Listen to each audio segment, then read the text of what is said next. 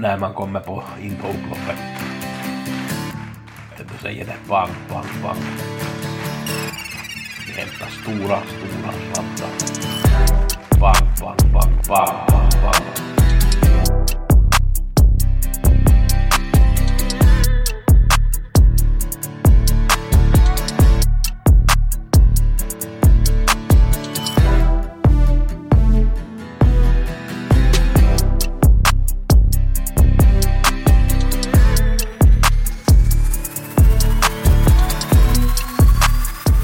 Vi har veckopodden med Gusse och vi ska gå igenom förra veckan 86an på onsdag och V75 på lördagen och så ska vi ta och kolla på en idé till Mantorp på måndagen och så ska vi ta och se lite på vad veckan för med sig för lopp här. Eh, vi börjar med V86an. Förra onsdagen, det gav ju lite på 500 000 kronor. Jag hade fyra tipsettor. Nidelen i första var en bra ranketta på 6 procent. Eh, bästa spiken Solstorm leverera. I sista loppet trodde jag ju på Friend of Elves, den var trea i mål, jag tycker att den borde ha vunnit och fick ett bra lopp. Det var Merverk Dream som drog ganska hårt där och det blev en tuff slutstrid som vanns av nummer ett Per Parveny för nummer fem Vichar. Friend of Elves kommer nog att vinna lopp inom en när framtid, så vi ska nog se upp för hästen. Jag tror det bara var en lite dålig dag trots tredjeplatsen. V75 på lördag gav 44 000. Eh, bästa spiken Swish the Cash leverera.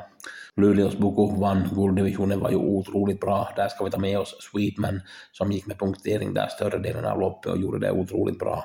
Och äntligen fick ju Olga Utka vinna ett V75-lopp får man säga i sista loppet. Eh, vi har Mantorp imorgon. Eh, 4,5 miljoner jackpot, ni som spelar. I första loppet så tycker jag att nummer 6, Dolis UNG med Kim Eriksson blir lite väl lite sträckad. Det ser ut att vara fjärde favorit i nuläget på 10 procent. Göran B Andersson körde senast, men det var ju 23 tionde så det är ju några månader paus. Då är det Kim Eriksson som kör det hemmabanan förstås. Det är ju ett stort plus tycker jag åt hästen.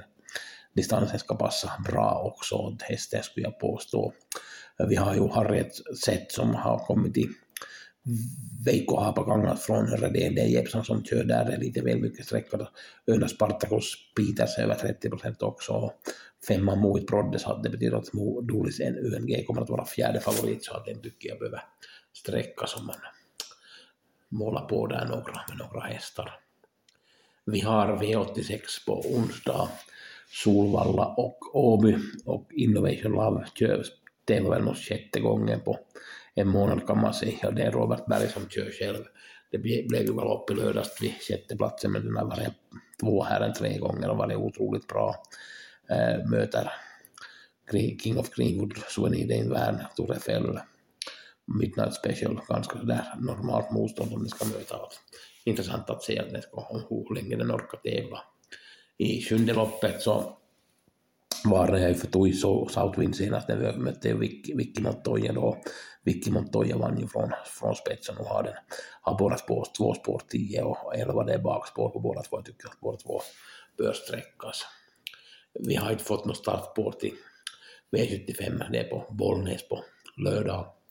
Eh, intressant det är i alla fall i klass 1 så är det eh, Everglow Lemon Global Caps, Ocean, eh, och Ryan som möts där. Det blir nog ett intressant lopp. Och kallblodsloppet är ju också väldigt intressant. Där är ju eh, Björli Fanner som var femma senast, en perfekt inmatcher och står på, på 20 tillägg där, men på 40 tillägg kommer ju Alfa Lina, Alfi, Hoppgårdringen, Soldhöjden, Drage, Stumne, Fyra, Wåler, Nikolaj.